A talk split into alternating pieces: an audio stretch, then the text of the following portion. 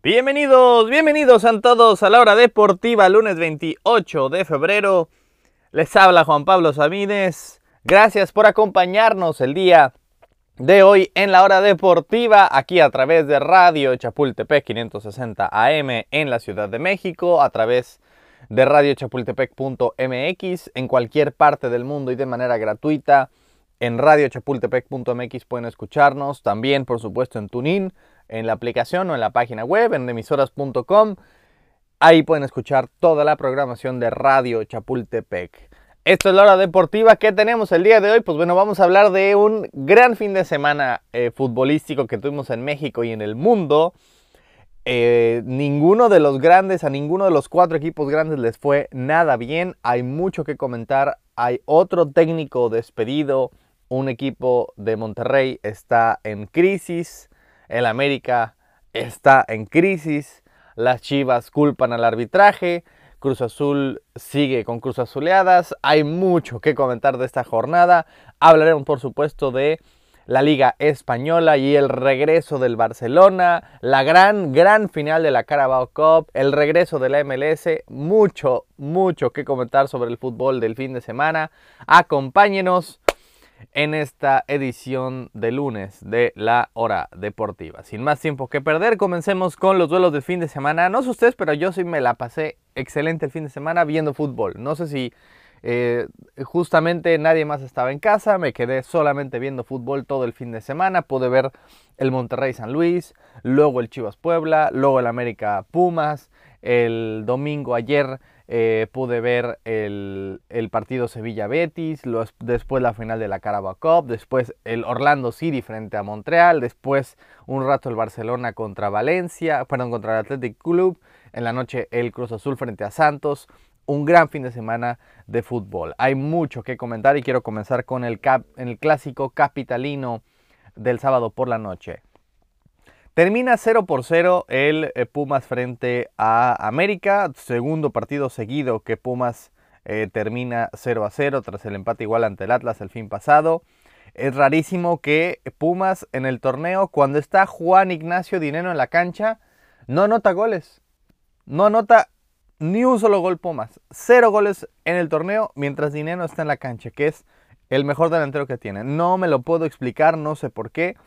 Y cuando lo dijeron en el inicio de la transmisión, antes de que empezara el partido, eh, pensé, bueno, pero eh, va, a estar dinero todo el partido, tiene que caer un gol. Y no, la realidad es que no sé qué le pasa a Pumas, es un equipo muy, muy extraño eh, que por alguna razón cuando está dinero en la cancha no mete gol. 0-0 Pumas América en un clásico que la verdad dejó mucho, mucho que desear. Esperábamos eh, mucho más del, encuentro que estuvo eh, después de esta triple jornada. Fue, eh, si bien el que tenía más morbo y el que tenía más presión, pues al mismo tiempo fue el peor jugado, a mi parecer, de los tres partidos de la jornada sabatina que tuvimos en la Liga MX.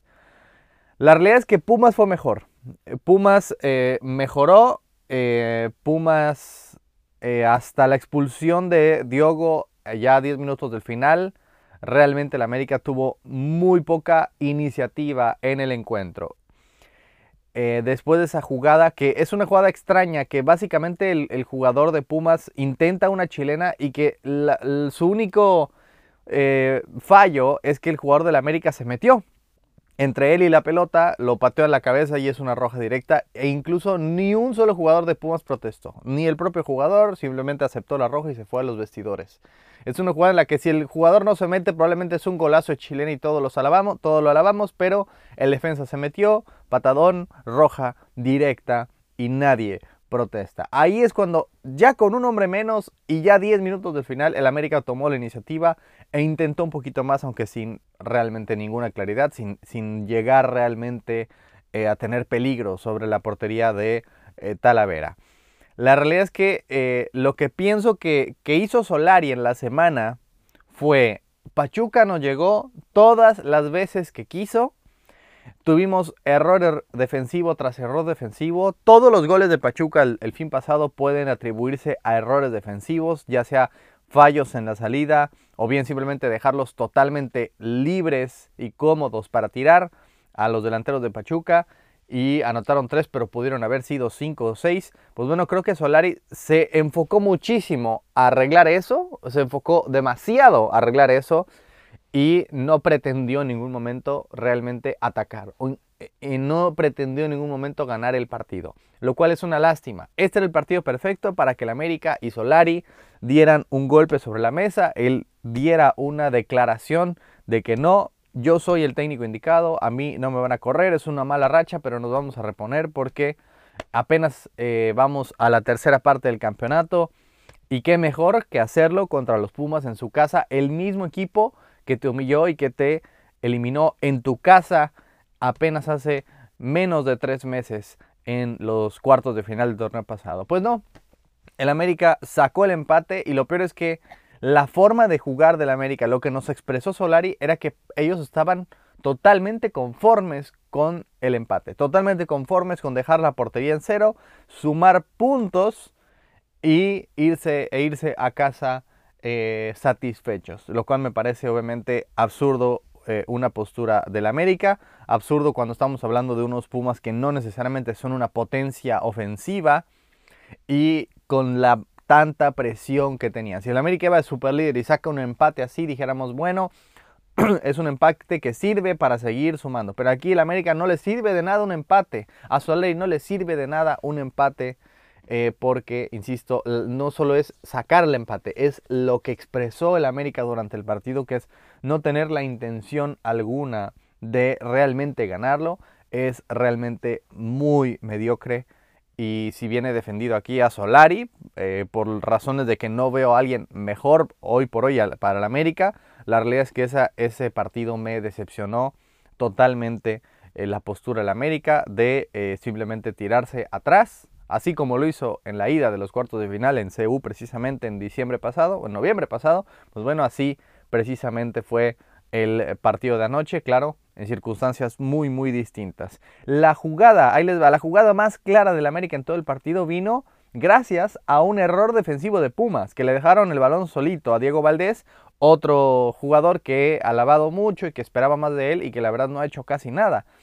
Y se equivocó totalmente, tiro, tuvo un tiro eh, totalmente solo frente a Talavera, lo atajó muy bien Talavera, es igualmente el genio de Talavera de de la, postura y de la calma y de los reflejos y e igualmente error de Diego Valdés que estaba solito contra él. Esa fue la más clara del partido y ni siquiera fue porque el América la intentó, fue porque Puma se la regaló y ni así la pudieron aprovechar. Realmente triste, triste, muy triste el, eh, esa postura ultra defensiva del América de simplemente eh, cometimos muchos errores defensivos en el partido pasado, pues bueno, ahora no vamos a cometer ninguno. Y sí, efectivamente no cometieron ninguno, pero no pasó absolutamente nada más. Ochoa tuvo un buen partido, atajó las que, las que le tocaron. No sé cómo no entró esa de dinero en el segundo tiempo, el tiro fuera del área. Un absoluto golazo iba a ser que pasó eh, besando el, poste eh, derecho de Ochoa. Fuera de eso, realmente creo que las, las más claras estuvieron del lado de Pumas. En los 10 minutos finales América tomó la iniciativa porque tenía un hombre más y porque, porque el partido ya estaba terminando, pero realmente decepcionante el partido, decepcionante el parado del América, decepcionante también la ofensiva de Pumas. Eh, que simplemente no puede hacer goles con dinero en la cancha, sigo sin explicármelo, 0 a 0 que realmente no le sirve de nada y la razón principal por la que Solari sigue siendo hasta este momento entrenador del América es porque hay jornada doble. Esa es la única razón que yo veo factible. Porque mañana mismo a las, 10 a las 9 de la noche tienen que jugar en el Azteca contra el Querétaro y era muy poco tiempo para intentar buscar a alguien más a que eh, sacara la chamba en estos tres días. Después del América, después del partido frente al Querétaro, visita al Monterrey, que ya veremos ahorita el Monterrey. Eh, y creo que ahí es cuando se tomarán decisiones, cuando ya tengan una semana completa. Pero creo que este partido no le hizo ninguna ayuda a Solari. Dirán, bueno, sacó el resultado, ya no perdió, ya no le metieron tres, pero la verdad es que quedó peor parado para mí eh, Solari después de este partido de todo lo que, que, cualquier otro partido que yo había visto antes. Decepcionante y el América no es último lugar por simplemente un gol de diferencia que tiene con el Santos. Han anotado 8 los dos, han recibido 13 el América y 14 el Santos, ambos con solamente 5 puntos. Esa es la única razón por la que el América no es el último lugar. pero 5 puntos en 7 partidos es realmente paupérrimo, es muy muy pobre para el América y que su único triunfo haya venido precisamente contra el único equipo que está abajo de ellos. Ya no tiene ni siquiera el, partido pendiente como para eh, decir que, que todas van a subir. Realmente es triste la actuación del América y el clásico capitalino en general el sábado por la noche. Vámonos a otro partido que vimos el sábado, antecito del América. Vámonos con el Monterrey, otro partido que, otro equipo que decíamos que está en crisis y lo está. La realidad es que Monterrey eh, es una crisis todavía mayor que la del América. El Monterrey perdió el fin de semana pasado frente al Puebla. Antes de ello había perdido frente al, eh, al Querétaro el Monterrey. Eh, perdón, perdió primero la semana pasada frente al Puebla había perdido frente al Querétaro y ahora pierde en casa frente al Matagigantes Atlético de San Luis. El Atlético de San Luis, que ya le metió tres goles al América en el Azteca y dos al Monterrey en la Sultana del Norte. Ninguno de los 18 aficionados del San Luis se hubiera imaginado que en ese torneo le ganarían y golearían, eh, bueno, no golearían, pero ganarían con, con eh, justicia al América en el Azteca y a Monterrey en el eh, estadio eh. Es realmente tristísimo lo del Monterrey porque igual la pólvora está totalmente mojada y vemos varios jugadores con un nivel mucho más bajo de lo que pensábamos. Pizarro, que regresó de la MLS, claramente es el ejemplo a seguir de por qué un jugador mexicano, por lo menos en, su etapa de, de, cúspide, en su clima, en el clima de su carrera, ¿Por qué no debe irse al MLS? Bizarro, campeón con Pachuca, campeón con Chivas, campeón con Monterrey, con la edad de irse a Europa y decide irse a Miami, un absoluto fracaso. Y aun cuando regresa, su nivel ha bajado muchísimo. Pizarro no es el mismo de antes y ya antes lo llamaban a la selección por default, ahora ya ni eso. La gente lo abucheó de una forma increíble en el, en el Vancomer. Apenas ha jugado unos partidos de regreso en Monterrey, donde fue ídolo hace algunos años y la gente ya lo abuchea, claramente muy bajo su nivel. Eh, Funes Mori también bastante bajo su nivel. No sé si el Tata lo vaya a seguir llamando, pero hoy por hoy no merecería ser llamado a la selección. Eh, Romo también ha bajado mucho su nivel. De hecho, desde los Olímpicos no hemos vuelto a ver ese mismo Romo que también ha sido abucheado. Eh, Gallardo muy bajo. el propio Andrada bajo. Montes, Moreno. vaya, es un, es un equipo que tiene. Es un equipazo en el papel, pero en realidad juega muy mal. Y no podemos decir, bueno, es la plantilla más cara en México, sí la es, pero al mismo tiempo es la plantilla que menos juega como debería. Que por nombres, eh, por, vaya, por simple talento deberían estar ganando esos partidos. Es increíblemente eh, que el San Luis, un equipo con 10 veces menos presupuesto, eh, te saque ese tipo de, de partidos. El Monterrey la verdad es que tuvo la pólvora mojada, estaba dominando el partido, después viene un gol de John Murillo eh, con muchas facilidades, el Monterrey lo intentó, lo intentó, no le marcan un penal, estaba segurísimo que se le iban a marcar, que no era, pero estaba seguro porque casi que le marcan un penal por partido a los Rayados, justo al final de la primera parte, y el segundo tiempo igual, Monterrey lo intentaba, y viene ese contragolpe y el gol del uruguayo Abel Hernández. Casi el propio Abel hace una chilena y es el 3 a 0, que hubiera sido aún más humillante. Eh, la verdad es que increíble lo del Monterrey, que si vemos que el América está en crisis, que si Chivas está en crisis, no, la crisis hoy por hoy mayor del fútbol mexicano se llama Rayados de Monterrey. Y lo que sucedió después del partido tenía total lógica. Javier Aguirre el técnico que dicen que gana alrededor de, ganaba alrededor de 3 millones de dólares por año. Millones de dólares por año.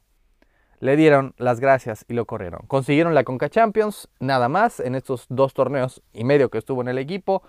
Claramente esperaban mucho más. Monterrey estuvo muy lejos de las expectativas. Yo lo pensé, vaya, tiene la mejor plantilla y tiene un excelente técnico, es lógico que Monterrey va a pelear por el título y no fue así, en ninguno de los tres torneos Monterrey estuvo siquiera cerca y yo creo que una Conca Champions no es suficiente y además hay que sumarle el fracaso en el Mundial de Clubes. Y la carrera de Aguirre es, es realmente para ponerla bajo la lupa, muchos la defienden a capa y espada, pero el único título que tuvo en México, claro, no había dirigido desde entonces, pero fue en el verano 2001. Uno con el Pachuca, hace más de 20 años. Dirigió dos veces a la selección y si bien la rescató, las dos veces en, el Mundial nos dejó con un muy mal sabor de boca y ha sido de las peores derrotas de México. Aquella contra eh, Estados Unidos, que es la peor de todas, y contra Argentina, que ni las manos metimos. Eh, estuvo su etapa en Europa, que le fue bien en Osasuna, medianamente en el Atlético de Madrid, mal en el Zaragoza, le fue mal en Egipto, le fue mal en Japón, lo acusaron de amañar partidos, regresa a México y le va mal. Así que la carrera de Aguirre como técnico, si bien ha sido, le aplaudo que haya sido un técnico distinto, el único que realmente salió de México para intentar otras cosas, eso no significa que haya sido exitoso, por lo menos no en la mayoría de sus eh, últimos trabajos. Y si nos ponemos a pensar, realmente tiene mucho tiempo que no eh, tiene un éxito y no sé si con ese sueldo vaya a poder eh, volver a dirigir en México. No sé qué siga para él, sí es claramente uno de los más importantes técnicos en la historia, pero claramente fue un fracaso. Ahora, a mí me parece todo, todo el sentido del mundo que Bucetich llega a Monterrey. Está libre, eh, ya tuvo dos etapas, en las dos fue exitoso, en la primera mucho más y en la segunda, pero tiene todo el sentido del mundo que llegue Bucetich. Se habla de Siboldi, eh, realmente tiene todo el sentido que sea eh, Bucetich parte 3, creo que es quien puede recuperar el barco, es muy querido por la afición, se van a parar las críticas al instante que llegue, eh, es una plantilla muy talentosa y que está jugando muy por debajo de su nivel. Así que perdió 2 a 0 Monterrey frente al San Luis. Tiene solamente 5 partidos, pero al igual que, que, perdón, que América y que Santos, solamente tiene 5 puntos y es el antepenúltimo lugar. ¿Quién diría, quién pensaría que en el torneo los últimos 3 lugares serían Monterrey, el América y el Santos?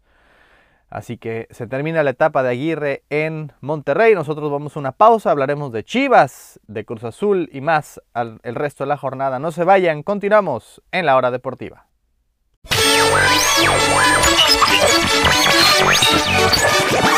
El deporte en la República Mexicana. La hora deportiva con Juan Pablo Sabines.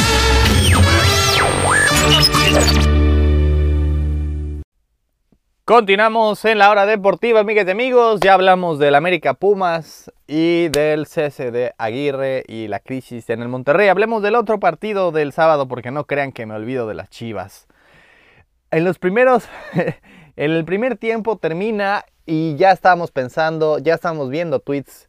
Yo, no pensaba, pero ya estábamos viendo tweets y, y gente en redes diciendo, Larcamón es una falsa, Leaño le está dando un repaso Leaño para la selección, las Chivas están de regreso. Y todos ellos calladitos en la segunda parte. Y no es que me dé gusto ver caer un equipo u otro, me da gusto ver caer a los habladores. ¿Cómo puedes sacar conclusiones del medio tiempo? Larcamón ya está haciendo más eh, del Puebla de lo que se esperaba. Y aún si Chivas lo goleaba 8-0, ya es mucho más de lo que Puebla esperaba eh, eh, en este punto de la temporada el, estar como superlíder tras seis partidos.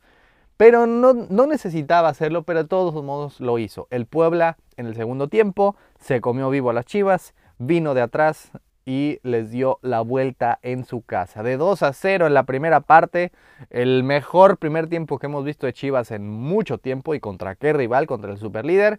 Pues bueno, se cayeron totalmente, totalmente en la segunda parte con goles del venezolano Aristeguieta, de Jordi Cortizo, eh, muy inteligentemente, y después un gran gol de Guillermo Martínez que acababa de entrar y no sé si eh, era tiro o intentó centrar, no importa, fue un gran gol y fue dramático, el Puebla le dio la vuelta y saben qué, mereció más, el Puebla podía haber metido el cuarto o el quinto fácilmente. Eh, claro que un punto importante del partido es la expulsión de Alexis Vega y ese segundo gol polémico que eh, procede de una falta y que ocho minutos después viene el gol. Bueno, no ocho minutos, ¿verdad? Pero este, varios segundos después llega el gol, el segundo gol que empata el partido. Y los chivermanos, y no entiendo el aficionado, ¿no? Este, obviamente un aficionado siempre va a, encontrar 14 penales a favor de su equipo y que al, al equipo contrario le tendrían que haber expulsado a 18 jugadores. Lo entiendo, pero que la cuenta oficial de Twitter de las Chivas haya tuiteado que que el arbitraje los afectó. Voy a buscar el tweet original para, decirles exactamente lo que, a, lo que me refiero. Realmente dijeron que las Chivas, que, que el arbitraje les había afectado y que esa era la razón por la que habían perdido el partido. ¿Es en serio? ¿Por qué la cuenta oficial del Guadalajara está tuiteando eso? Puso, sí, perdimos, lo deportivo se analizará. Tweet textual de arroba chivas. Ahora, en temas estrictamente arbitrales y ahora gritando porque está en totalmente mayúsculas, también tenemos que sacar una carta para que ya nos piten justamente. Realmente que chillones, pusieron tweets de Ramos Rizo, tweets de Chiquimarco, que no siempre están bien. He visto muchos eh, tweets de árbitros, de dos árbitros distintos en la misma jugada y diciendo algo diametralmente opuesto, así que no significa necesariamente que sea eh, así. Eh, si bien es una, podía haberse marcado como falta, creo que tiene mucho que ver que, si no recuerdo mal, es Angulo quien se deja caer. Él suelta el cuerpo, el, el, jugador de Puebla, que recuerdo, según yo, es Aristeguieta, simplemente le quita el balón por detrás, la jugada sigue, viene el gol poquito después. Vaya, eh, para empezar, estoy en contra de que el VAR intente anular jugadas de gol porque tres minutos atrás hubo una falta en medio campo. Me parece absurdo anular un gol porque tenemos que revisar todo lo que pasó en la jugada y que todo, haya sido clave. Vaya, si no es un fuera de lugar claro, o si una falta clara o algo así, eh, y no pasó directamente en la jugada del gol, no veo la razón por la cual este, eh, revisar una jugada minuciosamente hasta encontrar un momento en el que podamos anularla, porque lo vamos a encontrar casi en cada gol. No, no, lo, no lo comparto realmente. Y si bien entiendo que pudo haberse marcado como falta, no creo que es una, una eh, no creo que haya sido una decisión flagrante del árbitro, flagrantemente para afectar a las Chivas. Eh, creo que simplemente el jugador de Chivas se dejó caer y después vino la jugada, no defendieron bien y metió gol el Puebla. Sí, bien, el árbitro pudo haber marcado falta ahí, pero la jugada siguió. Y el, la Chivas iba ganando los 2 a 0 y perdieron 3 a 2. E insisto, pudo haber sido 4 o 5.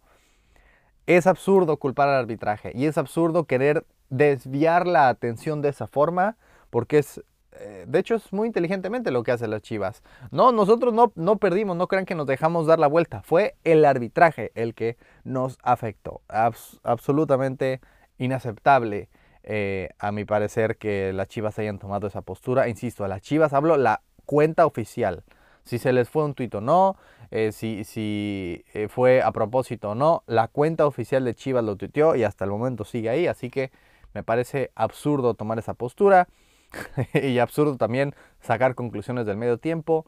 El Puebla del Arcamón es en serio, ya lo vimos y aún abajo 2 a 0, no se inmutaron, le dieron la vuelta y es en serio este equipo.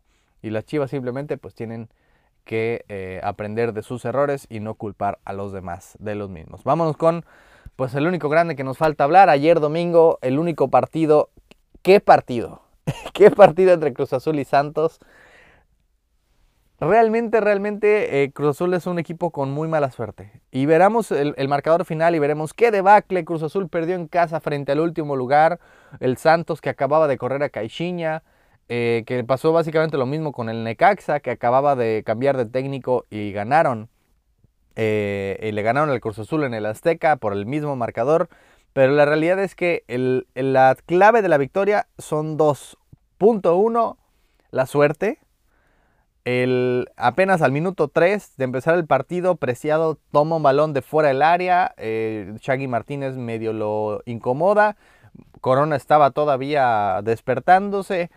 Y un absoluto golazo apenas empezando el partido. Es un gol de vestidor en el que todo el mundo apenas está acomodando en la cancha y de repente trayazo fuera del área ya Santos va ganando el partido y todo el partido fue cuesta arriba para Cruz Azul. Y el segundo tiempo el gol que viene uno al minuto 4 y otro al minuto 94. Es de un desvío. Corona se tira para un lado, la pelota pega, me parece, en el Cata Domínguez y se mete caminando a la portería. Los dos goles, claro, el primero fue un golazo absoluto, pero digo, fue un gol de vestidor, un gol que apenas estás acomodando y ya estás perdiendo. Y el segundo, un gol eh, con un claro desvío y con muy mala fortuna. Pero la razón principal por la que Cruz Azul no ganó ese partido tiene nombre y apellido.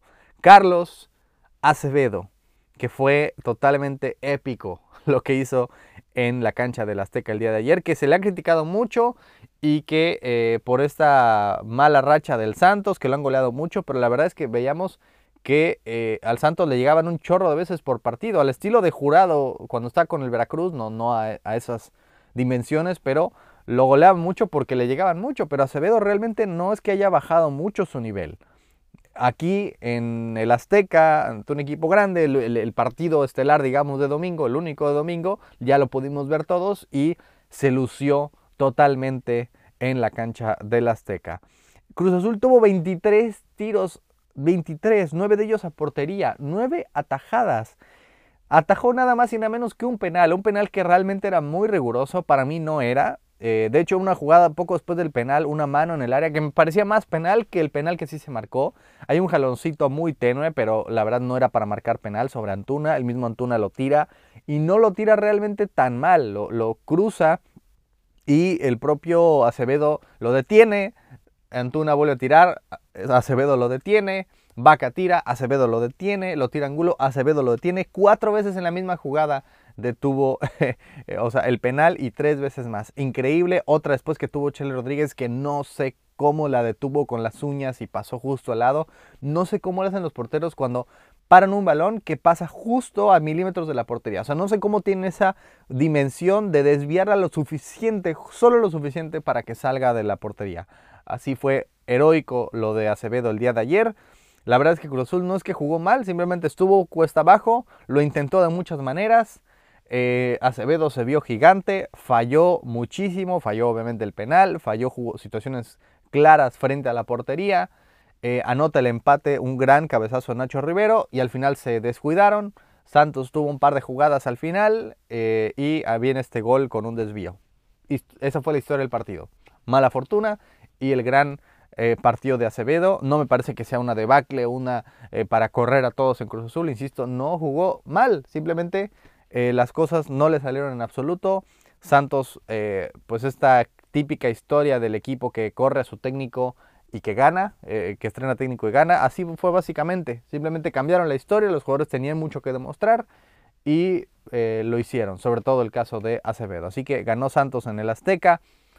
Eh, primera victoria de la temporada para Santos. Era el único equipo que no tenía victorias en el torneo. Cruz Azul se queda en la cuarta posición. Ha perdido.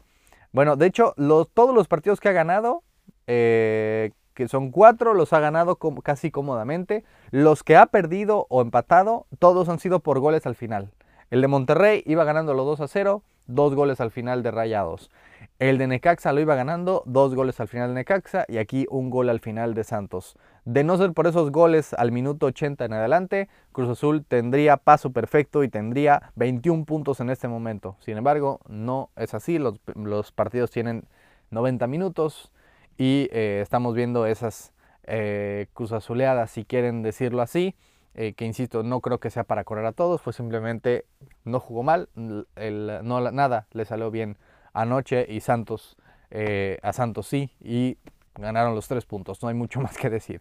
Vamos rapidísimo con el resto de la jornada, Atlas también perdió el invicto, cayó el eh, viernes pasado frente a Tijuana en su casa y ojo que pudo haber sido aún peor, le expulsado eh, Anderson Santamaría, Tijuana muy bien con goles de los jovencitos mexicanos Marcel Ruiz y Cristian Rivera, después también la actividad de viernes que no habíamos comentado eh, Tigres venció 3 a 0, 3 iba ganándole 3 a 0 a Juárez con una absoluta eh, excelente actuación de André Pierre Guignac, con otro gol de chilena. ¿Cuántos goles de chilena hemos visto en México? Eh, realmente no son muchos por torneo, pues Guignac lleva dos en dos semanas. Increíble lo de André Pierre, totalmente francés. Tigres con el otro gol de Florian Thauvin y además una asistencia de Thauvin. 3 a 0 iba ganándole al Juárez, al final es que eh, pues descuentan y queda 3 a 2, pero fácilmente ganaron al equipo del Tuca Ferretti el viernes por la noche. León también lo ganó por la vía de penal, eh, gol de Víctor Dáguila de visitante sobre el Necaxa. Y esa fue toda la actividad de esta increíble jornada 7. Al momento Puebla superlíder, Pachuca 2, Tigres 3, Cruz Azul 4. Y como decíamos últimos lugares, Monterrey, América y Santos. Rápidamente, antes de irnos una pausa, les recuerdo, hay jornada doble del fútbol mexicano mañana. A las 7 Toluca Tijuana y Puebla frente a Juárez. Después a las 9 América Querétaro y León contra Monterrey. Y también Mazatlán frente a Necaxa, tres partidos a la misma hora, a las 9 de la noche. Estaremos muy pendientes de ver qué hace eh, la postura de Solari para mañana. El miércoles Atlas en Tepachuca, gran partido. Tigres frente a Cruz Azul, también muy buen partido, el 3 contra el 4. Miércoles a las 7 ambos encuentros. Después San Luis el Mata Gigantes a las 9 frente a las Chivas. Y por último Santos frente a los Pumas. Jornada doble, jornada 8 mañana y pasado mañana. Vamos a una pausa y regresamos con más aquí a la hora deportiva. No se vayan.